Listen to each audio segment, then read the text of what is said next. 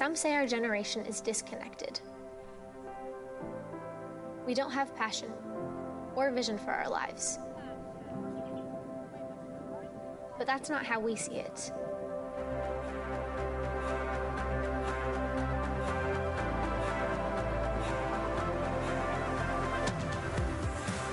We are always finding new ways to make memories, to build friendships, to worship, to grow, to be ourselves.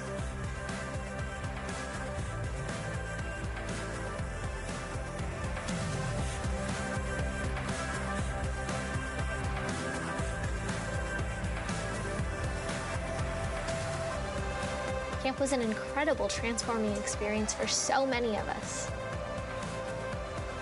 But it was not the end. Things are just getting started.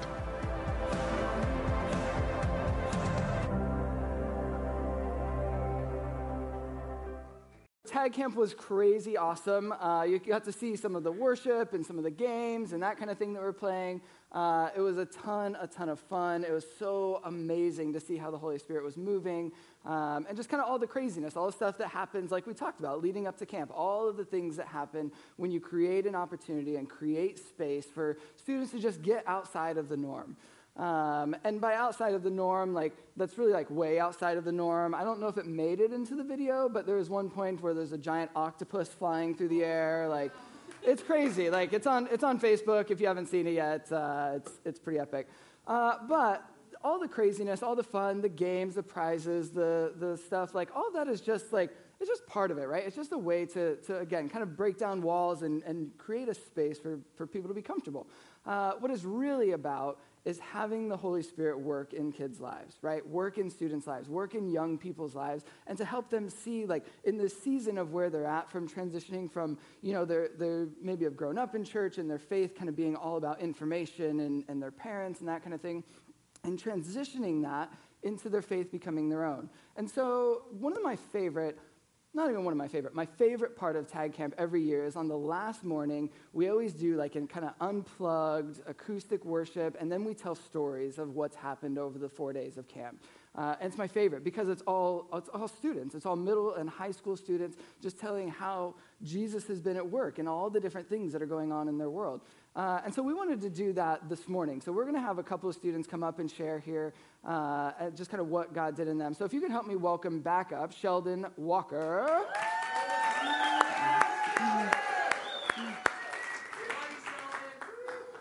All right. No, no. no Is it on? No, I don't know. I don't know. Try again. Oh, yeah, oh, yeah there oh. we go. All right. All right, so so talk to us, Sheldon. What what's what's going on? What was what was camp like about? What happened in you? Um, so I've been to like Is this on still? Yeah, it's okay. on. Just gonna I've been to like fourteen retreats in my life, and I've always had the biggest fear on every one of them. That's that I would like get seriously injured or get really sick. And that finally happened. I got really sick the first night, and it kind of like started like it was really hard to really dig in and worship or listen to anything because I was sick, and I it just kind of sucked. So I ended up leaving at one point and going and resting, but God kind of spoke to me during those times, being like, I'm here I'm not here to go and do stuff for myself, because a lot of times we go into these tag camps being like, hey, I want cool stuff to happen to me, but mm. Uh, God kind of spoke to me and was like, nah, you're, that, that, that's not right. He was, um, like, I, I, I, he started to give me the heart for me being there, not for myself, but for him, because that's what the point of worship is. It's for you to give everything to him and for you to worship him. And then through that, cool things will happen, but that's what he really spoke to me. And then through my sickness, it was kind of like me just, even though I'm sick, just going and worshiping him, because that's what really matters. And then generally you hear about these really cool stories that happen the other, like the first couple nights, and all these really cool things happen. I didn't really have that because I was sick, and I was, and God really just wanted to like pull that into me, being like, I'm not here for anything cool to happen to me, and I'm here for that. And then the last night, that that's always like the big like mountaintop experience that you always hear about. And it was so cool just seeing everybody just pour their lives out. Like, one of my best friends, he, as he lovingly put it, he got Holy Spirited. Um, he was down on the floor, like, spazzing out, screaming in tongues for, like, thirty minutes. That was awesome. And then Ross's son, um, he was nonstop laughing for, like, two hours. And I've, like, never seen stuff like that. And that was something, leading up to Tag Camp, I would always, like, pray for cool things like that to happen. Because that's always the, one of the coolest things. That's one of the, always one of the coolest memories. So even though I was, like, extremely, like, not enjoying my time there, I, I, I knew that it wasn't about me. I knew that it wasn't about me having fun. I knew it wasn't about me any of that stuff. I knew it was about just pushing in and just giving it all to God and worshiping God, because that's what really mattered. And that's probably one of the be- best lessons I've ever learned, and one of the things I'll take away from my life. Then I like it's one of the things that I will keep for the rest of my life. That's one of the things that I will probably, like this Tag Camp, even though it was not one of my most fun ones, it was probably one of the ones I'll look back on and remember the most, because of that memory, and because now every time I go into worship, it's not going to be for anything that I want, for anything that I want to gain from it. It's just to give it all to God, because that's what that's what I learned from that. It's good. It's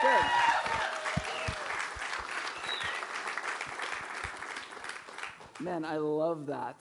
Uh, we're we're gonna do another one. So I want to have Kat Montgomery, if she could come up, welcome her up.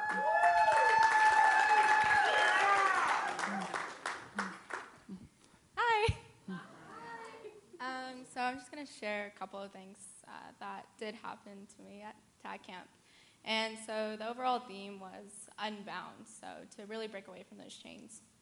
And on the first night, you know, you think you're going to go in there and it's just going to be pretty laid back, but it never is. It's uh, it's always full force, Holy Spirit just filling people, and it just it goes off with a bang. Um, so the first night, I didn't really know that I needed to forgive a certain person in my life. Um, but it was like God was telling me, you know, you need to forgive that person. You need to. And I was just like, well, how do I do that? And I was saying, like, I can't, I can't. And so I went and prayed, and the leader who I prayed with were like, you keep saying you can't, but you can. And it's because I think God always has to be in that forgiveness. You can't just forgive someone on your own. You always have to have God with you. Um, so I ended up forgiving the person. And it was a lot harder than I thought it was going to be. Um, but it, it did break that chain that I've been really held on to me for a long time. And I actually, uh, thanks. um, I actually got a word from someone else that God's still with you in the circumstances that you're in, and that he's right by your side. And um, I broke down sobbing, but it was just, it was what I needed to hear. I needed to hear that God was right there with me.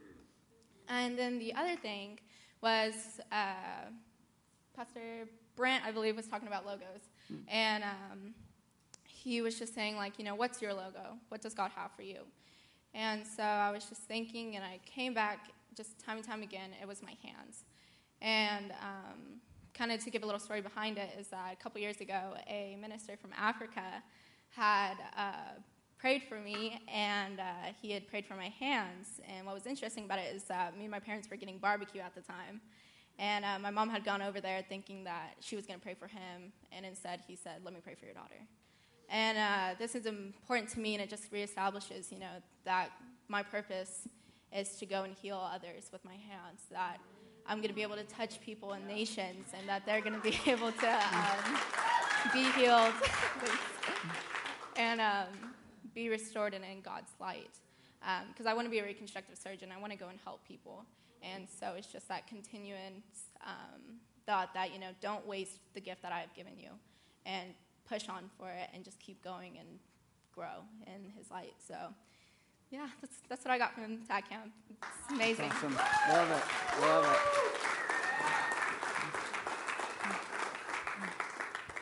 it. Uh, yeah, so so as you can see, like, that is why that last morning is my favorite morning.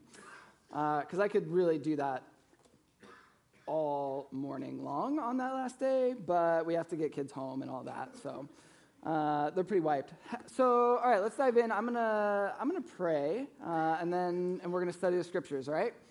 So, Jesus, we love you, and we love the people that are in this room, and we know that you love them. So, Father, would you come and would you would you speak through me this morning? Help me to say what you want people to hear, not just what I want to say.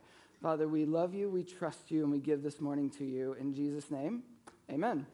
Um, hey, so really quick, if you may have noticed, on the seats, in, not in front of you, but on your seats and on the name tag tables, uh, there's this little paper. It's, it says Happy Graham on the front. Do you guys have that? You want to hold those up real quick? All kinds of like bright colors and that kind of thing. So this is a camp tradition that we've done for years and years and years. Uh, and you might have seen it in the in the video. We we make an envelope for every single person who's at camp. All of the students, all of the leaders, like band, like everyone has an envelope that's up on the wall. And we have a table with thousands of these slips of paper, these Happy Grams on them, right?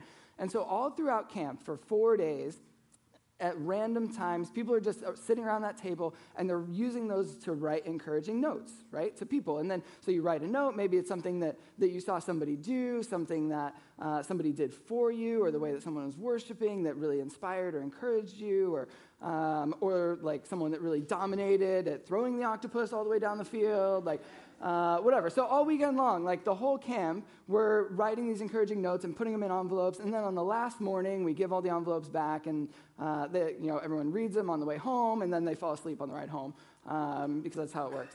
So, so what I want to do this morning is I want you to take those that one of, at least one of those Happy Grams, uh, and I want you to just write an encouraging note to someone. Right? It doesn't have to. It doesn't have to be uh, like a, a young person. It doesn't have to be a middle schooler or a high schooler. But I want you to take that, and I want you to just write an encouraging note. And then sometime after service, uh, before you leave, if you just want to hand that note to them, like it's amazing how far that goes. Just that small, you know, gesture of encouragement. Um, and if you want to do like, if you want to do a bunch of them, there's a whole bunch out there on the tables. Uh, you're more than welcome. So. Since it's Tag Sunday, it's pretty apropos that we kind of talk about like next generation and kind of the things that are happening and, and what God is doing. And so so I have a question. I want to ask, what comes to mind when you think of the next generation? Right? When you think of, you know, if you look at like kind of the people that are in this room, a lot of people you'd say like, okay, what is the next generation? Well, it's the millennials, which is usually immediately followed by, ugh, millennials. Like, what's happening? Like, so what are the things that come to mind? You know, and in my experience, a lot of the things that people say about millennials is really negative, right? It's like poor work ethic, like we're not really sure about like their morality or what they're doing, habits and lifestyle, social media, like, you know, maybe they're entitled or feel like, you know, the world should be given to them, that kind of thing. Uh, not to mention what's happening to the English language. um So, so you know, Webster, like they add words to the dictionary every year. Do you know this? And words, interestingly enough, like get added to or updated in the dictionary based on usage. So, for example, just this past year, actually a couple of months ago, the word literally now has the definition of figuratively. Did you know this? It literally does. Now, it's up to you to figure out whether I'm saying that it actually is or whether I'm being figurative, but... No, it's re- it's really in there. They updated it. It's figurative. Uh, and then you get like all kinds of uh, all kinds of interesting words, right? Um, one that just got added was nothing burger. Like, what? I've never heard this, uh, but I have a feeling that I'm about to start it. Um, nothing burger. It's just like like something that was supposed to be a big deal and then turned out to be like super lame. Like, ah, uh, that was a big nothing burger. Like that movie, nothing burger. I don't even know. Uh, and then, then you have some awesome words that come out of it. So I discovered that just added to the Webster Dictionary was the word napatite. Yes, it is what you think it is. It's an extreme desire to sleep. I've got a mad napatite. A bunch of you guys have a mad napatite right now and can't wait to be done. Uh, so it's all like, what is happening to the English language? But let's jump back like twenty years, okay? If you go back twenty years... You know what one of the words added to the dictionary twenty years ago was? Nerdistan. Nerdistan. That's like, it's the place where all of like the computer people live. They live in Nerdistan. You go back thirty years, monobrow. Was that really that big of a problem in the eighties? Like, I'm good. Uh, and then you, you go back further into the, in the seventies, wedgie. Thanks, seventies, forever plaguing middle schoolers for the decades to come. Right? And so, so like all this stuff, so every generation kind of has it, right? Every generation has like this bit of, uh, has this bit of like, oh, the next generation, like they're just coming and they're messing things up. And if we could just get back to the way things were.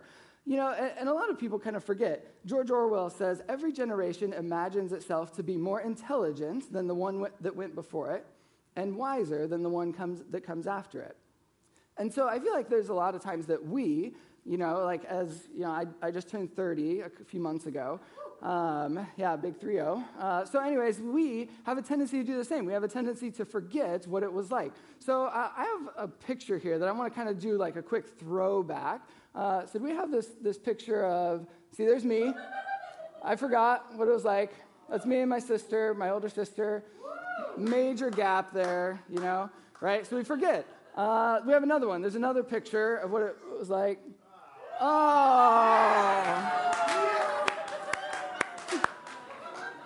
Man. Pastor Russ. I love it. I love that shirt. All right, here, let's put that away before someone else gets a picture of it. I, I promise I won't share that. But I bet you know where I got it. So so we forget, right? We forget what it's like to be in that generation and to have a generation that's older than us that's kind of like, oh, you're just messing things up and the pressure. And it's like, no, like I got this. Like there's there's all these things that are happening. And so I remember, I'll never forget, I was talking with a guy, uh, this was several months ago, and we were talking, and uh, he's he's much older than me. He's probably in his sixties or seventies or something like that. Uh, and there was someone else at the table, I don't remember who, and we're talking and we're like, okay, so so like millennials, and this other person is kind of like, oh, millennials, and this guy, his name was also Alan, um, so it's cool. So so this guy, Alan is his name, and he's like, you know, every generation kind of has their thing. Like, sure, like millennials, like they have their phones and they're kind of absorbed in it, but with my generation, It was the it was just the phone. Like, you get home, you pick up the phone, and you're calling people, or you get to work, and you pick up the phone, and you're doing this.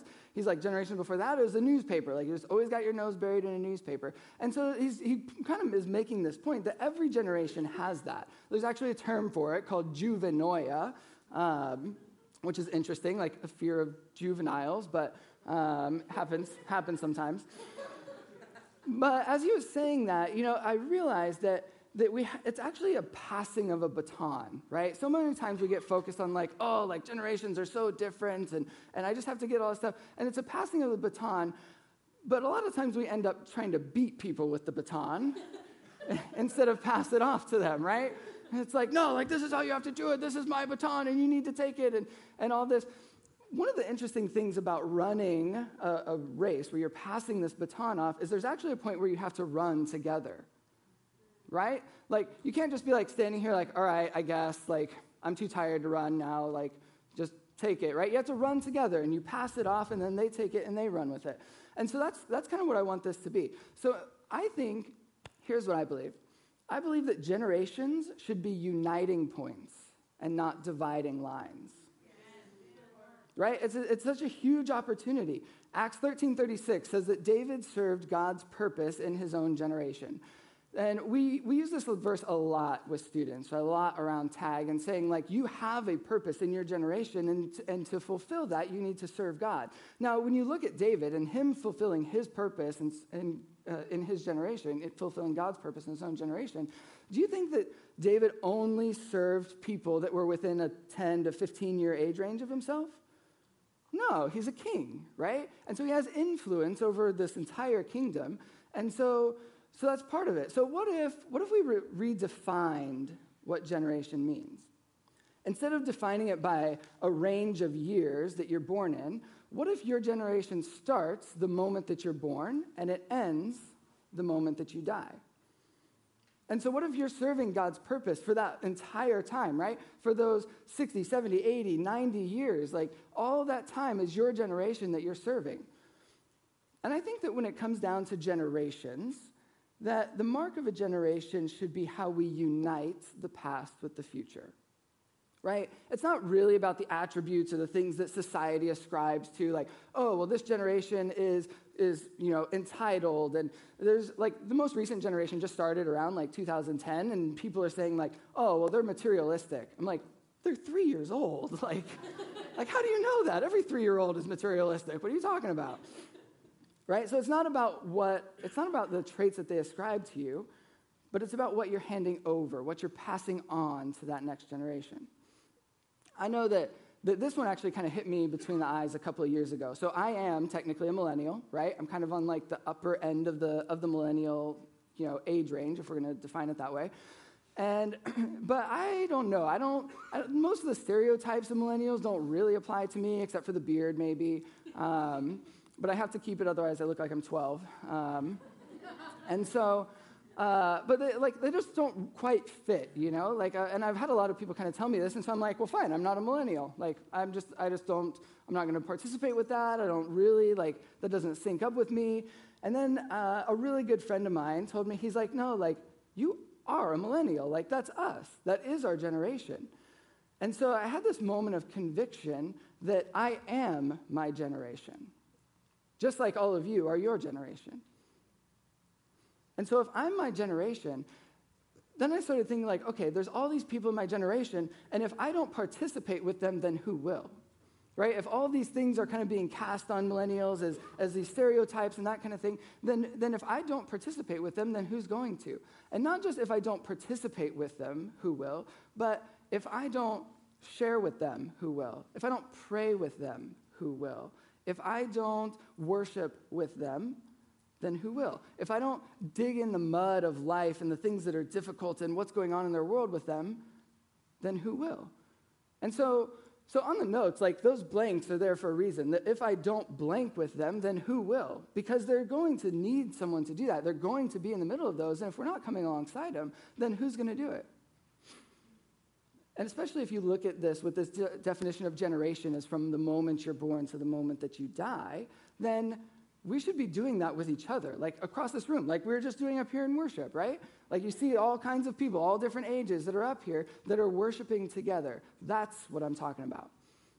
I want to tell a story of Jesus in Luke chapter two, starting in verse forty-one.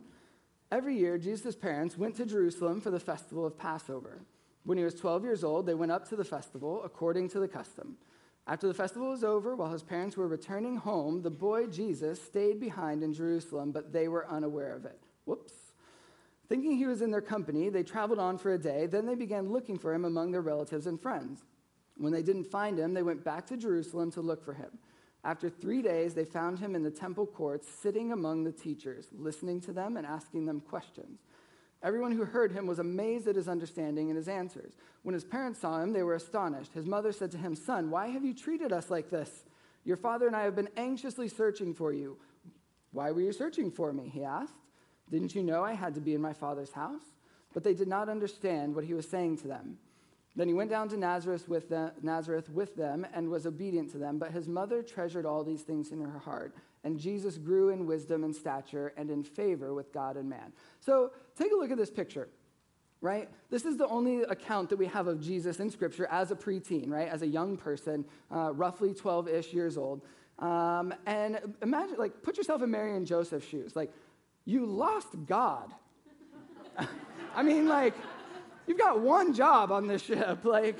And you lost him, and he's gone. And he's not just like, like oh, like, oh, he's like two aisles over in H E B. Like, no, he's like, he's like gone for three days. Like, they can't find him. And so, so now, before we get too hard on Mary and Joseph, like, it is po- quite possible that they were traveling separately, you know, like all the men together and all the women together. And so uh, it's kind of like that moment where it's like dad thinks like, oh, well, they must be with mom. And mom's like, oh, well, they must be with dad. And uh, yeah, no, that didn't happen. Uh, and so, so don't judge them too hard, but but imagine the pan, the panic that they were in, right? Now, that's the part of the story that we usually focus on, is that panic moment, or or the, maybe it's the fact that Jesus was like amazing people with uh, with his wisdom and insight into scriptures and all this at, at twelve years old. But where did he sleep? I mean, he's gone for three days, right? So twelve-year-old Jesus, gone for three days, where did he sleep? What did he eat? And that's a big deal. Like, if you ever fed a twelve-year-old boy, like, you know, like, he ate somewhere, something. And so, so as he's lost, and then Mary and Joseph show up, and here's Jesus totally fine, like, like unpacking scriptures and showing people what it means and, and being God, right? And so all this, what we fail to realize most of the time is that the community proactively took care of him, right? Like, they show up, and there's Jesus, and he's fine. He's healthy, he's whole, like, he probably didn't shower, but that's fine. Uh, and so, but the community stepped in. They saw a need Of the, of the next generation, and they took care of him. And they made sure he was okay, and then Jesus' parents showed up, and they took him home, and, and all is well and good. Now, I do think this looks a bit differently in church today, because I really believe that if, if a twelve-year-old boy, like, showed up on our doorstep, no parents, totally lost, like, I don't have a doubt in my mind that we would take him in and make sure he had food and would help him get to back home and that kind of thing. But we have young people walking in these doors every Sunday, or even still not walking these, in these doors every Sunday. And are we taking care of them? Right? Do they feel known? Are we welcoming them? Are we pulling them in and saying, like, hey, come sit with me. Like, I've got a seat. Like, let's go worship. Let's go stand up front. Let's do that. And not just, and I'm not talking about just middle schoolers and high schoolers, right? I'm talking about all kinds of young people, young adults, people of uh, people that are single, right? Any kind of different ethnicity, new people to the community, people that just moved here and don't know anybody. Like, are we proactively bringing those people in? Is the community bringing those people in? See, it's easy for young people to feel segregated from the life of the church because they, a lot of times they get sent to the kids' table. It's more convenient for the adults. Uh, it's more, it's just easier. Like, it, they don't disrupt the flow of, of a nice service and how everything is supposed to go and all this.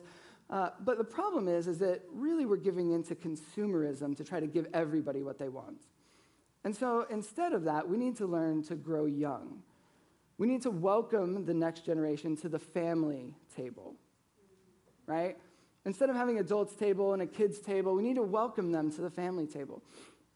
Fuller Youth Institute did a bunch of research uh, with people ages fifteen to twenty-nine to find out kind of like what they're looking for when it comes to a church. Uh, and what churches are doing to grow young, right? Uh, and one of the things that they look for is something is a church that will welcome them to the table as a whole. And it's interesting, we tend to think like, oh, young people want a cool church. They want the upbeat music. They want all the newest songs that are on all the latest records, and this is what they want. They want something with big lights and uh, skinny jeans or, or whatever. When in reality, like, young people aren't looking for a cool church. They're looking for a warm church. Right? A church that says you belong here. A church that's willing to accept people where they are. And a church that will authentically walk with them into adulthood with God's grace. You know, in the, in the research that the Fuller Institute did, uh, one of the most common descriptors that young people used to describe churches that they felt most connected with was that it felt like family. Now, it all sounds well and good, but it's messy, right? Kids are loud, teenagers are crazy, like they throw octopus around, they jump up and down during worship, and so it's messy, it's different. They use words like nothing burger and appetites. I mean, like, come on. And here's the thing, One Chapel has been great about this, but it's not by accident. You know, like, I'll never forget when we first moved down here from Colorado, Jacob, our, our oldest son, was five years old, and he's standing in the lobby of church talking with Larry Foster. If you guys know Larry, he's like sixty-something years old. Uh, and there's Jacob, five-year-old Jacob, six-year-old Larry, just carrying on a conversation like nobody's business. I'm like, I can't even carry on a conversation this good. Now, if you know Jacob, that's just kind of who he is, but... Um, but it doesn't stop there, right? Uh, when, during worship rehearsal, like at a tag night, there's five-year-old, six-year-old Caleb up on stage, and instead of like people booting him off the stage, they're handing him a mic and saying like, hey, join us, you know, have fun, have participate. We've got some extra time. There's some breathing room. You're part of the family.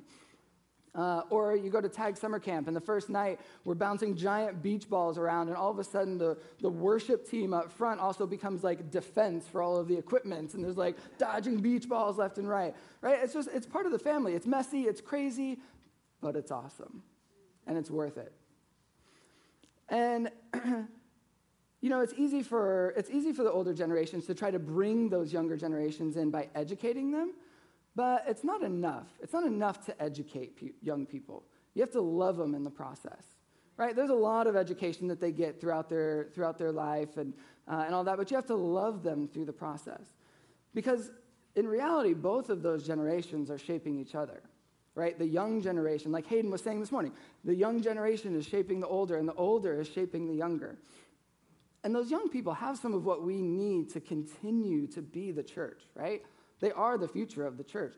They they have the vitality, the energy, and, and passion, and the, those deeply held convictions, and the willingness to speak up and out, and, and that kind of thing for it. And, and as you get kind of older, life kind of like beats you up a little bit, and you tend to get a little bit quieter until you see that, until you see them down here, jumping up and down, and ready to, to just do whatever it takes. One of the things I heard over and over as uh, some of the volunteers and leaders were at camp was just seeing like, uh, you know, every time, like, I look out during worship, like, there's another student that's just, like, arms high, just totally abandoned to whatever it is that Jesus is doing right there. And we need that, right? That's one of the things that I love about hanging out with all these guys, all these middle school and high schoolers, is that it keeps me young on top of my baby face. um, and so those young people are searching for a community where they can be ab- embraced and allowed to make mistakes along the way. Uh, you know, there's a, a theologian, Miroslav Volf, uh, and he says that, he, he basically says that when you say we are the church, that doesn't mean we meet occasionally or that we cooperate in current projects, right? It's a coming together, right? That whole thing, we are the church, we are one body. And as we embrace younger and older generations, we become part of each other. Romans twelve five, the Apostle Paul talks about it. So in Christ, we, though many, form one body, and each member belongs to all the others. We're not separate. It's not in us and them. It's all of us in this together, right? My generation is from the time that I'm born to the time that I die, and so how do I bring people into that? How do I take care of people through the whole process? How do I fulfill God's purpose in that generation? And and trying to become like a warm church and a community. Like I say, I feel like I feel like One Chapel is great about this. It's just not by accident. We have to keep pushing. We have to be intentional with it. And it's not just about growing young. It's about good theology, right? It's like what's what Paul is saying. Like, we're all members of the same church. We're all here together.